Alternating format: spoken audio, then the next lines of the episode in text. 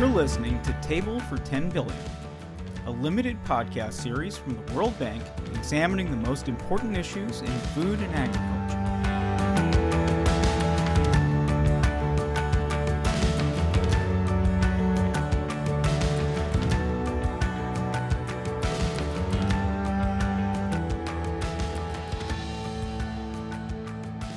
Food is often scarce in countries afflicted by fragility, conflict, and violence. But solutions require more than feeding people for today. To truly help those caught in these often terrifying situations, it's important to look at how they will be able to eat tomorrow, too. That means agriculture. I'm Jason Fields. Joining me today is Dr. Holger Kray. Holger is practice manager for agriculture and food security in Eastern and Southern Africa at the World Bank. He is an agricultural economist with expertise in food security, agriculture policy, climate smart and sustainable agriculture, as well as public sector management. From your experience, what is the relationship between conflict and hunger? Jason, there's a very clear relationship, but this relationship is a complex one. So let me try to explain what I mean. There's certain commonality between all the fragile and conflict affected states, the, the FCS. Per capita GDP, so per capita income, is usually persistently low. So people cannot afford to buy high quality foods and a diversified diet. But see, those that produce food can also not afford to buy the most critical inputs seed, fertilizer, good animals, good feed for their animals. So, because of that, then extreme poverty is increasing. This is almost like a vicious cycle. Also, in all FCVs, FCS, agriculture productivity has been persistently low. Why is that? Because exactly of that non affordability that I just talked about. And so, food crisis situations are much more common in FCS countries. And they are not only more common, they're actually on the rise. At this point in time, 20% of the population in Africa, so that's 260 million people, go to bed hungry or undernourished tonight. 260 million people. Huh? And see, let's compare this, this the hunger, the degree to which hunger is prevalent between conflict affected countries and the non-conflict countries in, in Africa. In the FCS countries, about a third of the population is undernourished, every third person. In the non conflict countries, it's only about a fifth. So that's quite a difference. Some connection, connectivity must be there with fragility. So if you allow me, let me invite you to take a much deeper look into the factors that drive hunger in conflict affected countries. That would be terrific. Is that all right? Yeah. Oh, no, that Okay, would be wonderful. great. Yeah, good. So the first, and that's like sort of blindingly obvious, that's food systems disruption, right? So I just talked about inputs not being affordable, or they perhaps can't be delivered to places where you need them. Products are being produced, but they don't reach the consumer. Processing might be difficult, disruption due to shortages in energy or in logistics. This is like the very obvious that meets the eye about conflict situations. But see, countries are not homogeneous. There's no like average situation for a country. There's an increasing number of people, unfortunately, uh, across the world that are being uprooted. Uprooted refugees, internally displaced people. They're either uprooted because of conflict and war situations. That's a little more the commonality, the, the common discussion. But there's an increasing number of people that are being uprooted because of adverse climatic phenomena, because the environment in which they have been living all of a sudden is inhabitable, or because they've been struck by a hurricane, a flood, or, or other natural disaster. Actually, the number of climate refugees, if I may call it that way, is meanwhile higher than the number of conflict refugees worldwide. So refugee situations, they lead to disruptions in supply of food, but also disruption in the access to food for these people. There are three more points that I wanted to make. Natural Absolutely. resource management. See, one characteristic of fragile and conflict countries is that perhaps the public sector is not as efficient in rolling out policies and making decisions about stewardship of the natural resource. So, stewardship of soils, of the water resource, of biodiversity. In these countries, governments are not as systematic about protecting these natural resources. And so, we do see that natural resource management in many of the fragile countries is extremely uh, lacking. In, in more drought sensitive countries, FCVs, it's actually that the number of undernourished people has been increasing by 50% since 2012. So 50% more undernourished people in less than 10 years, Jason. What are the impacts of climate change in these situations? Climate is the greatest threat to food security that we've been seeing, and it's most probably one of the greatest challenges that an institution like ours, the World Bank, is also facing in its assistance to its client countries. In the past, say 20 years ago, across Africa, we would see a food security crisis as a consequence of severe weather occur about every 12 years. The typical famines or floods or so that you would see. This has accelerated to a food security crisis now occurring every two and a half years. So two and a half years is much too frequent for any country, any region, or any farm to recover from the impact of these shocks. And that's what countries are facing nowadays, every two and a half years. And in countries such as Malawi, such as Madagascar, you see this. This is not just an, a statistical average. You now see every two years, every three years, a cyclone coming in, a flood coming in, a drought coming in. These are countries that only have one rain season per year. They can only produce maize once a year. And if that rain season fails to come in, there's no food production. Or if a rainstorm comes in right when the maize starts to grow, the corn for the US listeners, right? And it washes away the crop, then the crop is gone for the year. And the World Bank is a really committed partner to supporting our client countries and the affected populations in adaptation to climate change. It really sounds like while there are many similarities between these situations, there are a lot of differences too. Is that right? Yeah, there are commonalities and there are very important uh, differences. First, the commonality is it's super dynamic.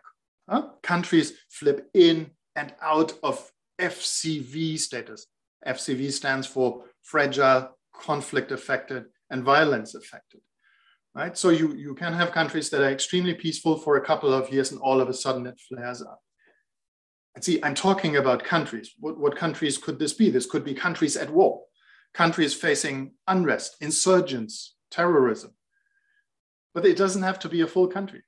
It could just be like a nation with like a region that is fragile and conflict affected. And we all see in the news certain countries that have or that face this phenomena in just a part of the country. And then you have countries that are fragile not because of war, not because of violence, but because of, let me say, immature political systems. So they are fragile in a political sense, but they are otherwise very peaceful. They're not at war, they don't face any violence. But they all have something in common that's poor governance, weak institutional capacity, and higher exposure to climate and other shocks, market shocks, that then again have repercussions on the food system. How has COVID impacted these situations, if it has? unfortunately, under COVID 19, COVID 19 served like as a magnifying glass for many of these phenomena. Because of COVID 19 lockdown measures, all of a sudden, per capita income, GDP, declined even further in fragile countries. Food security worsened, poverty rates increased. And so food inflation these days is much higher in fragile and conflict affected countries, whereas on average in Africa, you observe a food price inflation this year of about 12% year over year. It's 30 to 40% in conflict affected countries. But it's not only about COVID or even getting emergency aid to people. Agriculture itself is key. So, how does it work in such dangerous situations? That's a very legitimate question. And to give you a good response, allow me to broaden your question a little bit away from only agriculture, so what's happening on the farm, to agriculture and food. So the entire food chain from the farm to the consumer, who is usually the hungry end then when you refer to hunger. First, agriculture food, of course, is exactly what the name says. It's food. It supplies people with the basic nourishment that they need. And see, the higher the number of undernourished people, the higher are the spillover effects, negative spillover effects. If you malnourish a child in the first thousand days of its life, and the time in the womb also counts into these 1,000 days, then it is very likely that this baby, this child, will experience uncurable stunting. And stunting not only in terms of physical growth, but also neuronal, cognitive stunting. Irrespective of what good a school you send that kid to, it will not recover. So, undernourished mom often translates into undernourished child, irreversible phenomena. So, agriculture and food that connects is very well understood agriculture is jobs and income. When you talk about conflict and violence, agriculture is quite often the sector in which young people find their income, find their dignity, find their future. Africa at this point in time, for instance, has 300 million school leavers over the next decade, 200 million of which will have to find their income and livelihood in agriculture and the food system. And what we see now, and this excites me quite a bit in my day to day job, is that whereas in the past, agriculture was perhaps seen as a miserable livelihood, something you did on the farm with a hoe, something not desirable, this is changing. Across the continent, we see the emergence of medium sized farms. In Tanzania, in Zambia, not fragile countries, not uh, conflict affected countries, we already now see that in these countries, medium-sized farms add 13 million wage labor days every year to the job market. This is super significant. This is Africa on the move. This does away with the old narrative of miserable livelihood on the farm, but it also shows where countries in Africa are trending, and they're trending for the much better. And that should be the bearing point for the more fragile and the conflict impacted countries. So I said agriculture is food, agriculture is jobs, agriculture is income, agriculture is inclusion, Jason. Agriculture is usually the sector in which women, in which youth not only find dignity, but in which they really have a voice, in which they take very important decisions. And so that is quite often underestimated and underreported also how important agriculture and food sector is for inclusion of otherwise marginalized population agriculture is landscape and resilience, Jason. If you have nude landscapes without any vegetation any longer that are not cultivated, these landscapes are quite often much more prone to catastrophic weather events than landscapes in which you have trees, rangelands with so with grass and pasture, which hold the soil much better, which add to water retention capacity of the soil, and which bind carbon in the soil, which is so important in a world in which we ask ourselves, how can we remove carbon from the atmosphere? And finally, see, countries with a healthy agri food system are usually also much more peaceful, much more stable. So, summing up, Jason, agriculture plays a very central role. I don't promise it to be the solution to each and every challenge that FCS face but it is much more than just a narrow monodimensional sector that only produces food. So, how does the World Bank work to promote agriculture in these situations? Jason, there's considerable variety in how we respond and how we work with governments. Let me first and foremost say that the World Bank is not a humanitarian immediate response agency per se. We do have partners in the UN system uh, World Food Program, and others that are explicitly uh, endowed, equipped, and skilled to conduct rapid response engagements with governments. The bank's main focus, the bank's main mission is a focus on longer range development, helping countries to build systems, to build infrastructure, to build capacity, to avoid FCV situations, or to recover after such catastrophic impact. That does not mean that our activities do not have rapid response elements. Want to give you examples. In quite a number of the activities that my team oversees, we have elements such as food aid or even feed aid. It's my team that leads, for instance, on helping countries to recover from the historic locust uh, plague in the Horn of, of Africa. And see, well, locust is the world's most voracious pest, and wherever it goes, it eats anything that's green. And when it eats anything that's green, it also eats pasture and rangeland, and all of a sudden, all your livestock is there without any feed. It goes without saying that our projects, of course, do work with governments also on livelihood restoration. So I'm not saying we're not having any rapid response elements, but we're not a rapid response agency. Livelihood Kids is another example. After crops are being washed away and you supply farmers quickly with seed, fertilizer to get food for the next season, this is what we typically then work with governments on after the onset of natural disasters. And then, relatively new in our response portfolio, and I'm very, very passionate about that, is the so called ERF, early response financing, which we can deploy when we see the early signs, the early onset of a potential food crisis. So, this is anticipatory finance. So, it is finance that we can deploy to countries in anticipation of a crisis. The bearing point is basically not to let catastrophic impact on the population happen, but act long before it happens. I want to give you two examples, if you allow me to, of concrete country cases. South Sudan comes to mind. It's one of the world's most hunger affected countries. It's one of the youngest states on earth and still very much in a civil war impact type of scenario. Here we've recently deployed two projects that act in parallel. One is an emergency locust response project. I just talked about locust. So also South Sudan is very much impacted by this voracious pest.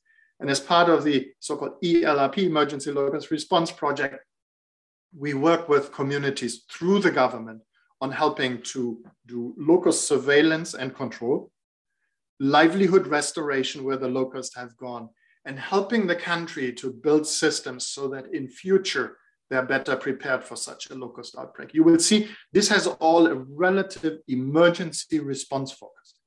In parallel, we have deployed a project that is called Resilient Agricultural Livelihoods Project. And that is a project that particularly helps South Sudan to develop better agriculture productivity in those parts of the country with high fertile potential and that are currently not conflict affected so that that nation can feed itself much better in future. So here, here you see the parallel existence, the coexistence of two facilities, one trying to address the shorter term emergency needs, and the other very cl clearly the longer term development needs. This is very agriculture focused. Sometimes the conflict emerges around a natural resource. Let that natural resource be water quite often. I want to mention the example of Somalia, a, a, a torn state where under World Bank support, a number of so-called sand dams have been built. These are basically water reservoirs that when you approach it, you would just see sand, but between the individual sand grains is water. So it's filled with water, but it's protected from evaporation. And so here the population has access to water again, and it can use that water for drinking water, for agriculture productivity purposes, and is a much more reconciled competition of the various inhabitants of these regions for the precious resource. So you see many, many different ways of working in the challenging setting of FCVs, some more short range, some more long range, some very much linked to other sectors and other natural resources. So you work in uh, FCS settings by, hmm. uh, and have you seen agriculture projects that really have made a difference and support a return to some form of normalcy in FCS settings? This is a critical question, but I don't want to overrepresent the importance of agriculture. It's never like an agriculture project and then all of a sudden the fragility situation is gone. Agriculture is a part of a response strategy.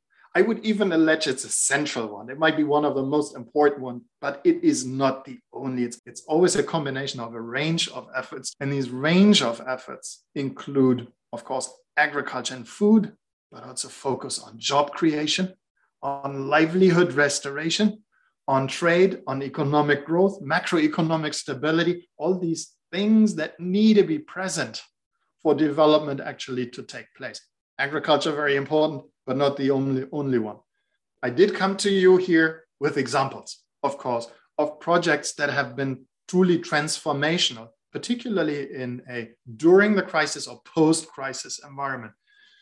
I want to perhaps start by highlighting northern Uganda at the border to South Sudan, so conflict affected area, was once a civil war area. The Lord's Resistance Army the fights that dominated the international news like two decades ago. You go to northern Uganda nowadays, and what you see unfolding is an agriculture evolution, or should I say revolution? It is really a vibrant private sector activity in northern Uganda that works with farmers, that provides technical assistance. So private enterprises telling farmers on how to better use these inputs, how to grow a better crop, then collecting it and marketing it. And to a degree that in northern Uganda, now these warehouses, these grain elevators, have become very critical suppliers to the food security efforts of the World Food Program, for instance, in neighboring South Sudan. Northern Uganda, for me, is a showcase how targeted assistance of bilateral and uh, multilateral partners with the government of Uganda have really turned a former civil war into uh, area now into a showcase area for an agriculture revolution. I can't call it otherwise. With all of this, uh, what role does the private sector play? I will start by reminding you that agriculture is inherently the most private of all sectors. Because see, farmers, male, female, small, large, are all private sector entrepreneurs. They're not state run, right? And so the state's only role in guiding agriculture is to devise a policy framework that delivers incentives and a regulatory environment for farmers as private actors to develop in and, and produce in and prosper. But I know what your question was intended to be on, and that is the role of also private corporations and traders and downstream businesses. And see, these also have a super critical role to play. Let's make no mistake. I mean, see, who supplies seed to a farmer? Who supplies fertilizer? Insurance, banking, machinery, uh, maintenance services, and all those. Those are all private sector. They hopefully happen somewhere in proximity of the village. So in secondary and tertiary towns, extremely high importance of those. And I cannot even imagine to devise with a government plan an agriculture development strategy in which these private sector agents are not front and center. Because if they are missing from the chain, then you get exactly what you get when you have a chain with a, with a missing link chain is not good for the intended purpose. In FCVs, actually, we see the private sector super agile. It's quite often sort of the gray economy, the undocumented economy, but it's very, very active. And then finally, also mobilizing finance for development. See, even with its financing abilities, the international organizations and the bilaterals and also the foundations will not be able to fully satisfy the agriculture development needs of entire continents. We need to rely on private sector to invest in these countries. And this is why the World Bank Group that I work in does not only focus on the public sector side of the equation, but my colleagues at the IFC, the International Finance Corporation, are specialists in exactly that in private sector development, in helping enterprise to grow and make a greater contribution to development. And then we have one sister organization that I'm particularly excited about. Some people might not even know it exists. It's, it's MIGA, and MIGA helps cross border investors and lenders to deal with non commercial risks, with political risks, breach of contract, currency inconvertibility, what a term, expropriation, war and civil disturbance. If you were an investor, an international investor, to potentially think about investing in a fragile country, MIGA could insure part of your risk. This type of insurance is a very important ingredient to attracting international private sector investment capital, also for the agriculture and food sector in fragile and conflict affected countries. Thank you so much for joining me today and helping me understand all of this.